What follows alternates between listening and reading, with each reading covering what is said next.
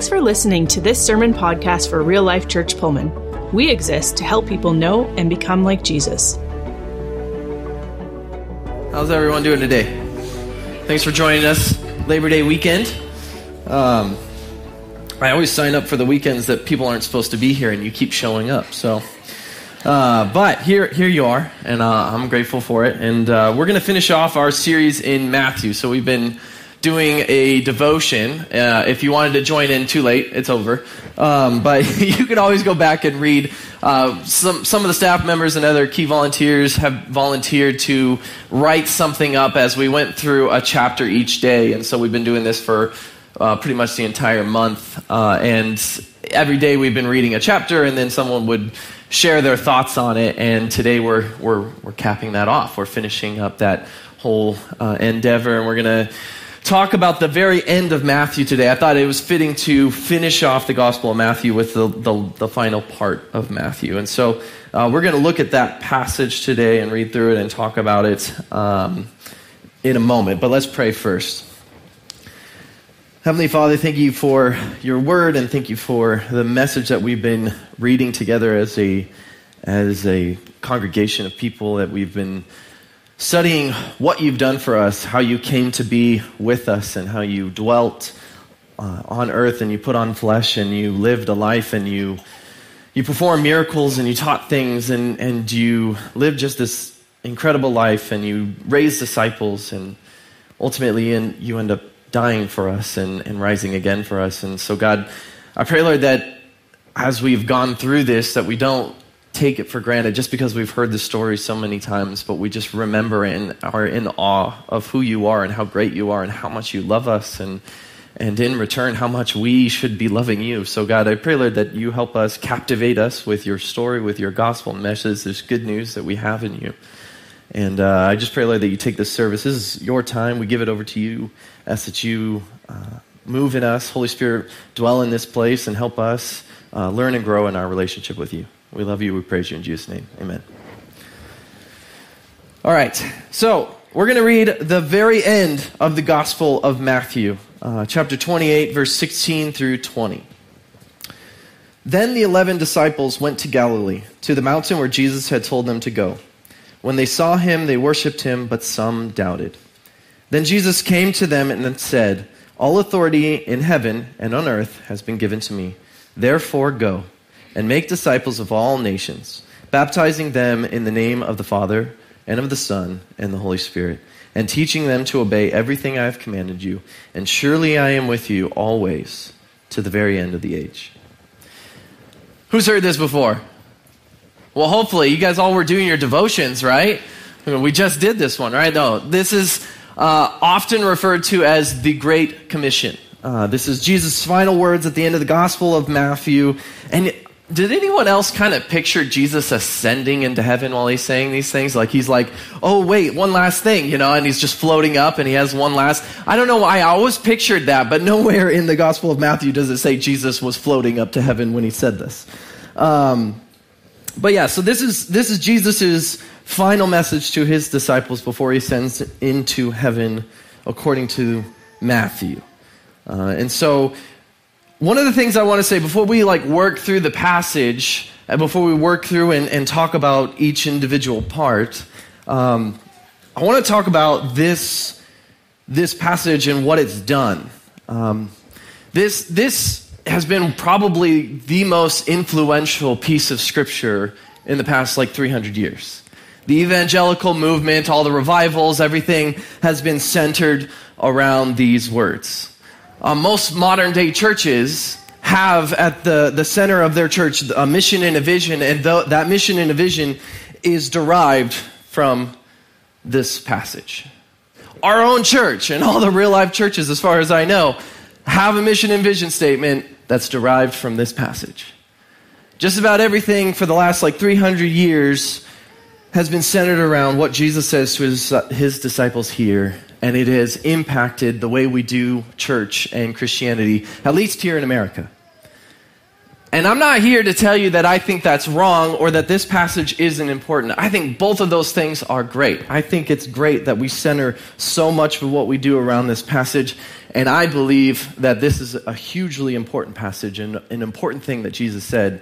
I think all of the things that Jesus said were important. But I think this was one of those key moments that we really need to focus in and we need to work on together. However, I think sometimes we tend to lift this passage up on a pedestal and exalt it above all other passages.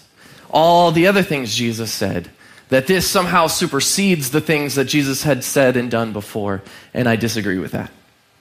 I don't think this passage becomes more important than any of it. In fact, if you look back to Matthew 22, somebody asked the great question that we were all hoping someone would ask him and said, "Hey, Jesus, what's the most important thing?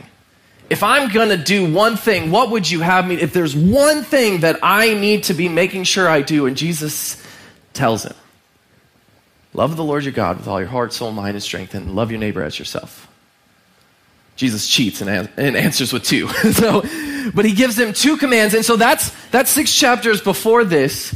And yet sometimes I think we let this commission, the Great Commission, overshadow the Great Commandment. And here's the problem with that. Most of us in this room, you might be, "I'm a good Christian. I know that I need to love God and I need to love others." But the problem is when the church movement happens and we have all these revivals and all these this evangelical spread, it's great in a lot of ways. However, when we make the focal point about going and making disciples and we forget about the love, then at best we become a pyramid scheme. At worst, we become a cult. The love is what sets us apart from all those other things. The love is what keeps us focused in around God and relationship. We can't forget the love. It has to be a part of this. When Jesus is giving this command, he's doing it to his disciples after he had taught them so many things. He's not saying, "Hey, now that you have heard my voice, go and make disciples." No, he's saying, after everything that I've done with you, go and make disciples. So we, in our modern day era, if we want to center our church around this passage, I think that's great. It's a good thing to do. However, we cannot forget all the other things that Jesus said and did. We can't forget all the other things that are a part of Scripture. We can't just omit that stuff and just focus in on, we're supposed to go and make disciples, because sometimes we get the tendency, and maybe you've been burdened by this before, that all we're supposed to do is go and get people to come here. But Jesus says, no, we're supposed to go love God with everything we have. We're supposed to love our neighbors, and we're supposed to serve. We're supposed to sacrifice. We're supposed to humble ourselves. We're supposed to do all these things, and as we do that, we will go and make disciples. But it's built on everything else before it. And so I want us to prioritize the right thing. If we're prioritizing the commission over the commandment, like I said, we at best become a pyramid scheme. At worst, we become a cult. And I don't want us to do that. I want us to be a church. And as a church, we need to remember love. The Great Commandment, that we are supposed to love God with everything we have and love our neighbor as ourselves. Is that clear? We good on that? All right, so let's go and make disciples, but in the name of love. All right, so let's work through this passage as we move through it. I'm just going to highlight something. This is what we were doing. We were reading a chapter in the Bible, and then we were just kind of highlighting the things that stuck out to us. So that's what I'm going to do this morning. The first thing that I noticed in this passage is it says right off in the beginning, "Then the 11 disciples went to Galilee." How many people went? That wasn't enough. Come on, guys. It's on the screen. How many people went? 11. 11 people went to the mountain that Jesus had directed them. And who were those 11 people? The disciples. Now, Jesus didn't tell Mary and all the other women that were a part of it. He didn't tell the 120 that were in the upper room at the beginning of Acts. He didn't tell the 500 people that saw the resurrected Jesus. He didn't tell the 5,000 people he fed that one day. He didn't tell the multitudes that gathered and saw and heard what he would do and say. No. He told the 11 disciples to go meet him on the mountain. That's who he told to meet him, and that's who heard this passage of Scripture. I say this because it's hugely important that we understand who these verses, who they were directed to. They were not directed to just anybody. They weren't directed to anyone that even walked with Jesus for a while. They were directed only to the 11 that had walked with him since they were called by him. So for most of us, understand that it's probably around 3 years that Jesus spent with these. It's only to those guys that were with him for those 3 years that helped him in ministry, that heard all the teachings that he had, that he has already prepared and sent off a few times to perform miracles themselves. It's only to those 11 that he says, meet me at this mountain, and only to those 11 that the rest of this passage is meant for. Now, that doesn't mean I'm saying that means we don't need to listen to this. It was only for them. No, I believe it's meant for us as well, but only if we're his disciples. And I think that's important because I think sometimes we hear this passage or, again, in the modern evangelical movement, we talk about going and making disciples, and as soon as you say some prayer and say, Jesus, come into my heart, suddenly someone says, okay, now it's your job to go do the same. And I think we skip a step there. I think there was a whole long process that Jesus did with his disciples before he got to saying, hey, go and make disciples. He wanted them to learn, to grow, to become disciples themselves so that they could understand what he was about and what he's looking for in a disciple. How are you supposed to help people make disciples and help people become disciples of Jesus if you're not one yourself? If you don't even know what that means for you, how are you supposed to help someone else do it? So he is only speaking to the 11 disciples who he prearranged and said, hey, go meet me. And I will share with this final passage with you, these final words, but it's meant for you. So what I'm going to tell you is, that's, for those of you in this room that aren't necessarily disciples yet. You wouldn't consider yourself, this is all new to you. You haven't grown in your faith yet. You're not off the hook. You have a responsibility still. You have to grow. That's your responsibility. Grow in your relationship with Jesus. Become a disciple of Jesus. That's what you're supposed to be. And if you're looking at me and the other leaders of this church and thinking, okay, it's our job to make you grow, you're wrong. We can try to help you. We'll support you. We'll encourage you. We'll pray for you. But I am powerless to make you grow in your relationship with God. I am incapable of making that happen for you. You have to do that.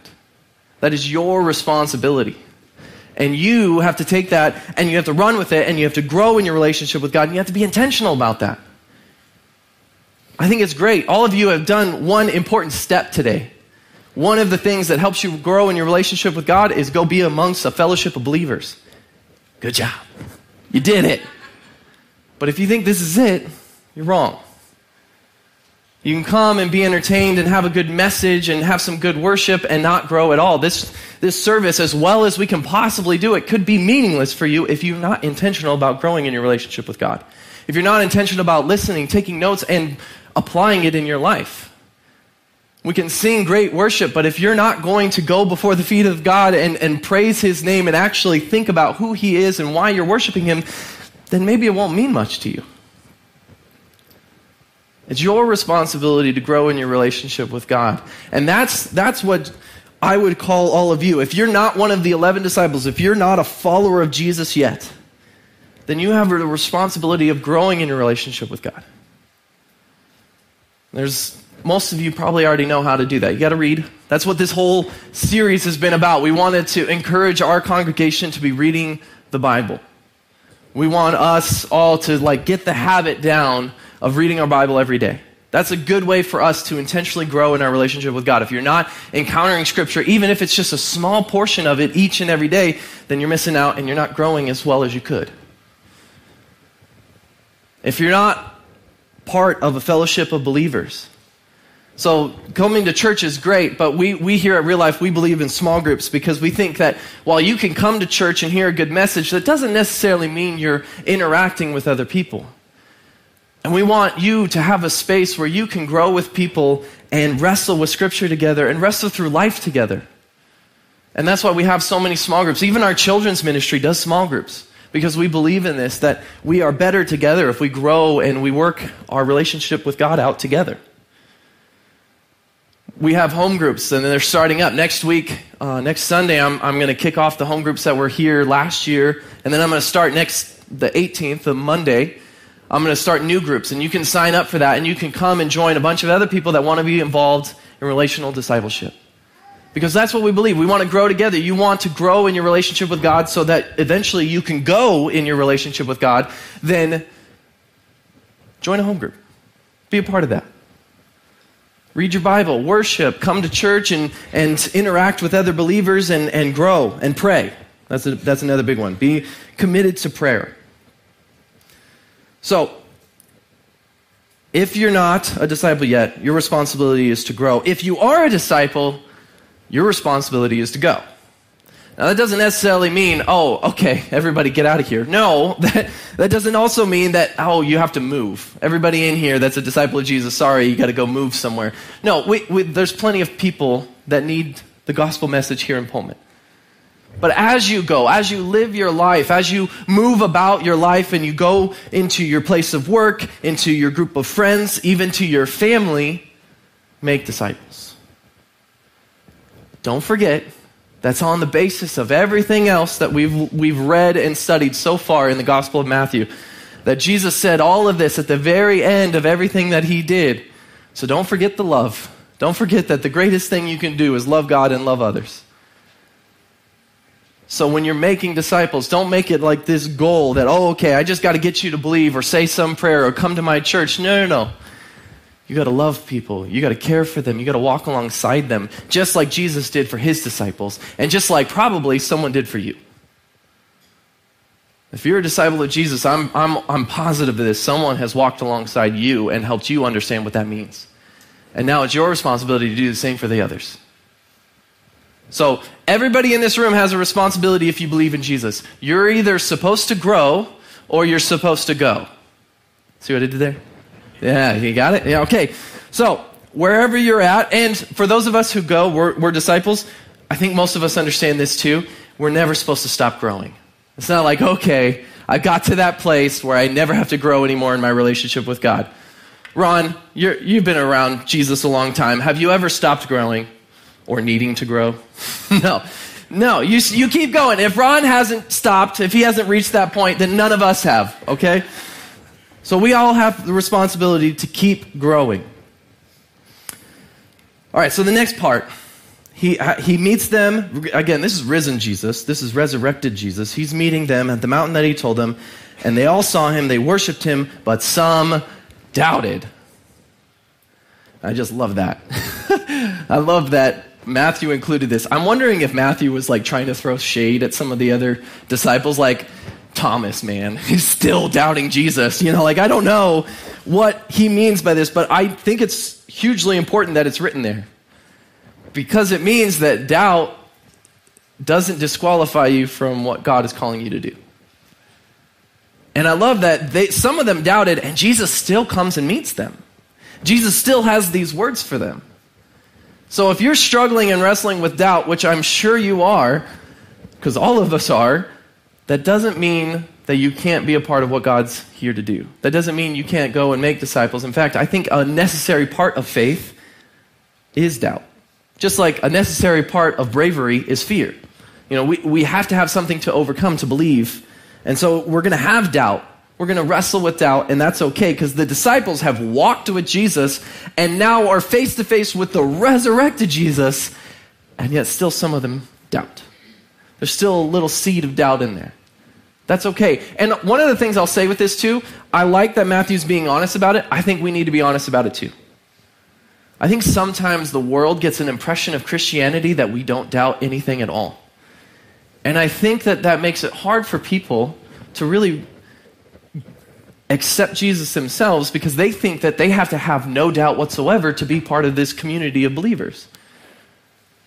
But as I'm pretty sure all of us would admit, every single one of us has some doubt. And I think one of the best things we can do is be honest about it. Probably the biggest compliment I ever get whenever I preach is I'm authentic and honest with all of you. You come up and tell me that. I'm like, yeah, well, it's It's kind of God's telling me what to say, and I just say it. But all of us need to do that as well. So as you're going and making disciples, it's okay to let people know that you're not completely sure of everything, that there are pieces of doubt in you. I think people will respect that authenticity, will respect that honesty, and it'll help them wrestle with you about faith. And it'll help them know that, oh, okay, I don't have to be absolutely certain of everything to believe. So anyway, then we move on. Then Jesus came to them and said, "All authority in heaven and on earth has been given to me." All authority in heaven and on earth has been given to me. And I just read this recently in a book that I was reading, and it was talking about the root word of authority, which I never really thought about before, but the root word of authority is author. And so Jesus is saying that I have authority. All of the authority is on me. And do you know why? Because he's the author. He's the creator. He's the one that wrote this story. It's his story, and he has authority over it. If you're the author of a story, you have the right to tell how it goes. You have the authority to write what is supposed to be said and what's supposed to be done in the story. And Jesus is saying, I am the author, and I have the authority in everywhere. In heaven and on earth, I have all the authority. It's my story. I wrote it.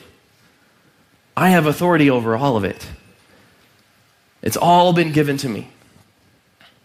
And notice this, he doesn't say, all authority has been given to me, so now I'm giving you authority. You now have authority. Peter, this is your authority now. No, he says, all authority has been given to me, now go. He's telling them to take his authority with them as they go and make disciples. It's not our authority that is established, it's Jesus' authority that is established. And this is important because when Peter makes disciples, he doesn't make disciples of himself, does he? He makes disciples of Jesus. And so on and so forth. And those 11 disciples made more disciples, and eventually it got to us. And we're not disciples of the people that taught us. We're disciples of Jesus as well.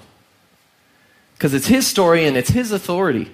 And we're supposed to make disciples not of ourselves, but of him. So it all centers around him and who he is, because it's his story. He has authority over it, and he is giving us that authority, but it's his authority, not ours. Does that make sense? So when you go out, and we're talking about making disciples, and your responsibility is to love God and love others and be in your context and serve the community around you and walk alongside people and go through mess with people, when you're supposed to be doing that, you're not doing that under your own authority, because it's not your story, you're doing that under his.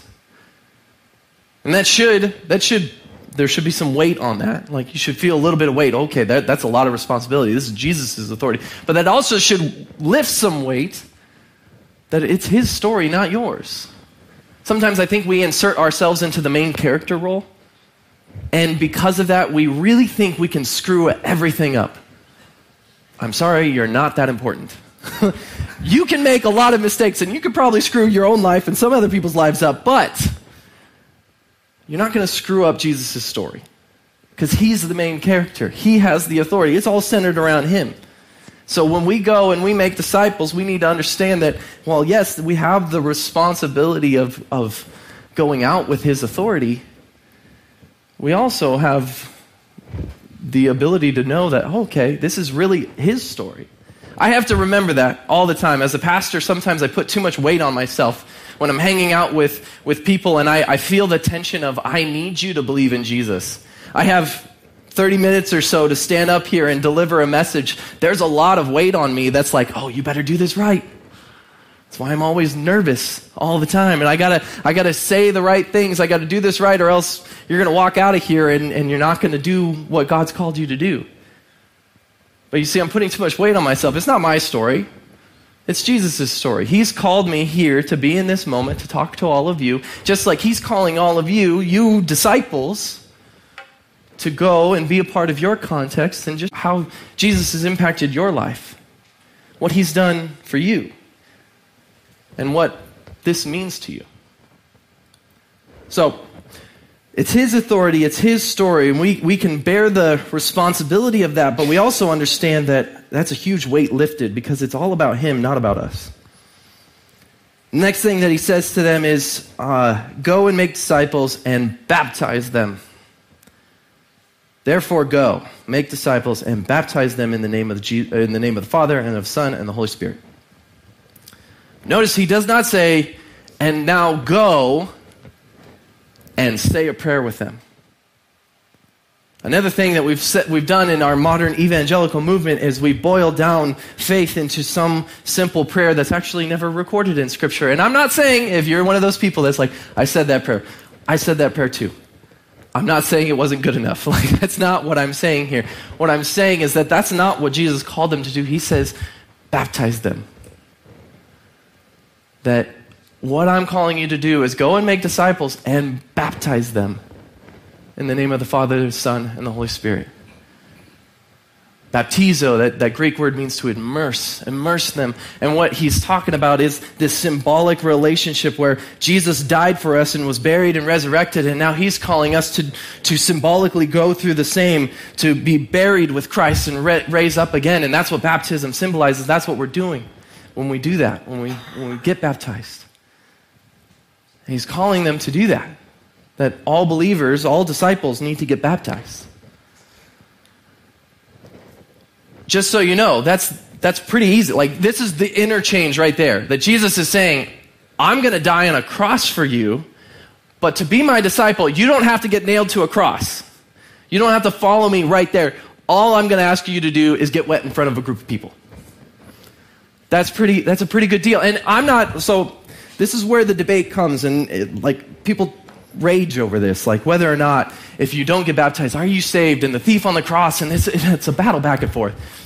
I'm not going to sit here and tell you that if you don't get baptized, you're not saved. I'm not here to argue that, but I do question your faith. I do question your faith in God, because that's what I believe saves us, is our faith in Christ, and I question your faith in Christ if you're not willing to get baptized. If you can say, I believe in Jesus, and he hung naked on a cross for me, but I'm not willing to get in front of a group of people and get wet in front of them, I question whether or not you really believe in that Jesus that hung naked on a cross for you. I think we all need to be baptized. I think it's hugely important and symbolic. And one of the things that I was talking with Kelly about this, and it was brought up in college and stuff, is that baptism is kind of like the wedding ceremony. Yeah, you can have a relationship with someone and you can get married, but we do this ceremony in front of a group of witnesses so that everybody can know and hold us accountable to the commitment that we're making. We do that all the time, like a wedding ceremony that lets everybody in our group, our community, know that we are committing to each other. That's what baptism is for us in Jesus. And so you're saying, hey, Jesus, I want a relationship with you, but I want to keep it on the down low. I don't want anyone to really know about that. So get baptized. Just get baptized. If you're a disciple of Christ and you believe in Jesus, get baptized. All right. Next thing. Baptize them in the name of the Father, Son, and the Holy Spirit. And this is often referred to as the Great Omission. And teaching them, this is verse 20, to obey everything I have commanded you. Remember, Jesus is saying this to the 11 disciples. He has told them all, hey, I'm going to walk with you. He called them by name, and they started following him. And he walked with them. He taught them many things, including the greatest commandment. He would sit down with them and talk with them. And there's probably so much more that's not recorded in the Gospels of what Jesus did with his disciples. They saw him perform miracles and even got to participate in it. And this isn't even the first time that he sent them out. In Matthew chapter 10, he sends them out before that. So Jesus has been training them and equipping them to be his disciples. He's been teaching them so much so that he can tell them, now go and make disciples, and they know what that means because they themselves are disciples, and now they understand, okay, now I'm going to go help make disciples of Jesus, just like Jesus helped me become a disciple of Jesus. And he tells them that after you make the disciple and you baptize them, your job is done, you never have to talk to them again. No. Unfortunately, again, I think in our modern evangelical and revival movement, and this, again, I'm not trying to belittle that, but I am trying to point out that we've been missing parts of what Jesus has been calling us to do. I think we've been falling short here as a community of believers, that we need to make sure that when people believe in Christ and they say that prayer and they get baptized, our job is not finished. Our job begins. That's where it starts. As disciples of Christ, we're supposed to be helping people grow from that point on. This passage is often used as a passage that we're supposed to get out of here and go find other people. But there's people that need to grow right here, right now. And I'm not overlooking you.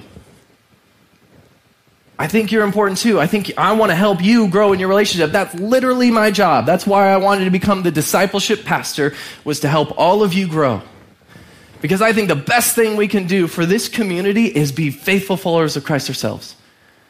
I think if we genuinely are fully passionate in love with Christ, our message will go out naturally. I don't need to teach you tips and tricks. I think all I need to do is get you on fire for Jesus, and it will emanate from this place. So that's what we're here to do, to teach, to grow, to equip each other. So disciples, those of you who are in this group, this area, you're a disciple of Christ. You're a follower of Christ. You've already been trained. Remember, you're still supposed to keep growing, but you're supposed to also help those in this community that need to grow. Again, one of the great places that home groups works, because we get a group full of people that are all in different stages of their journey with God. And it's so cool. For the people that have been walking with God for a long time, they can help the people that are just starting it out. But it's also really cool the other way around, because the people just starting it out are learning all these new things, and it's like this super cool experience where they're like, oh, this is cool about Jesus. And sometimes it's nice for people like myself that have walked with Jesus their whole life. I'm like, oh yeah, that is really cool. I can't believe that I forgot how cool that is. And sometimes it's really good and revitalizing to my faith to be around somebody that's just learning this to begin with. We're built for a relationship, and we can work on that together. So those of us that are followers of Christ, disciple makers, we're supposed to go and make disciples, baptize people, and then teach, to equip, to walk alongside, to help, to encourage. That's a big one. Encourage. Be honest with. That's our responsibility. There's plenty of people that need your help in growing, and your job does not end when they get baptized. Your job just begins then. And then the final part of this, and I love this, and don't forget it. And surely I am with you always, to the very end of the age. And you know what that always means? Always. That's what it means. Not when you're doing well. Not when you're in church. Not when two or more are gathered in his name. Not when you're not struggling with sin. That was confusing. But what I mean is, sometimes I think we lose Jesus when we start struggling with sin or temptation, or we're failing. Jesus still says, always. Always. Everyone say it back. Always. Always. So this is one of the biggest, and this is so key, because I'm sure if you're a disciple of Christ, you've been walking with Jesus for any amount of time, I'm sure you've been tempted to believe you're alone.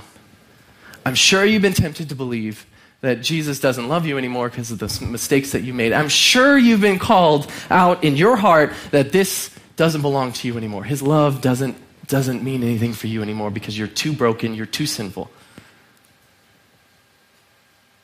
We have to hang on to this hope. Jesus is equipping his disciples, go and make more disciples. And he's saying, but don't forget, I am with you. How often is he with them? Always. I am with you always. We have to cling to that. We have to hold fast to that. We have to know that.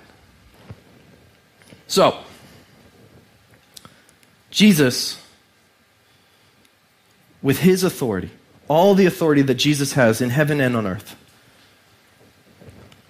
everyone in this room, go or grow or both in your relationship with God. Go and make disciples. Baptize them and teach them.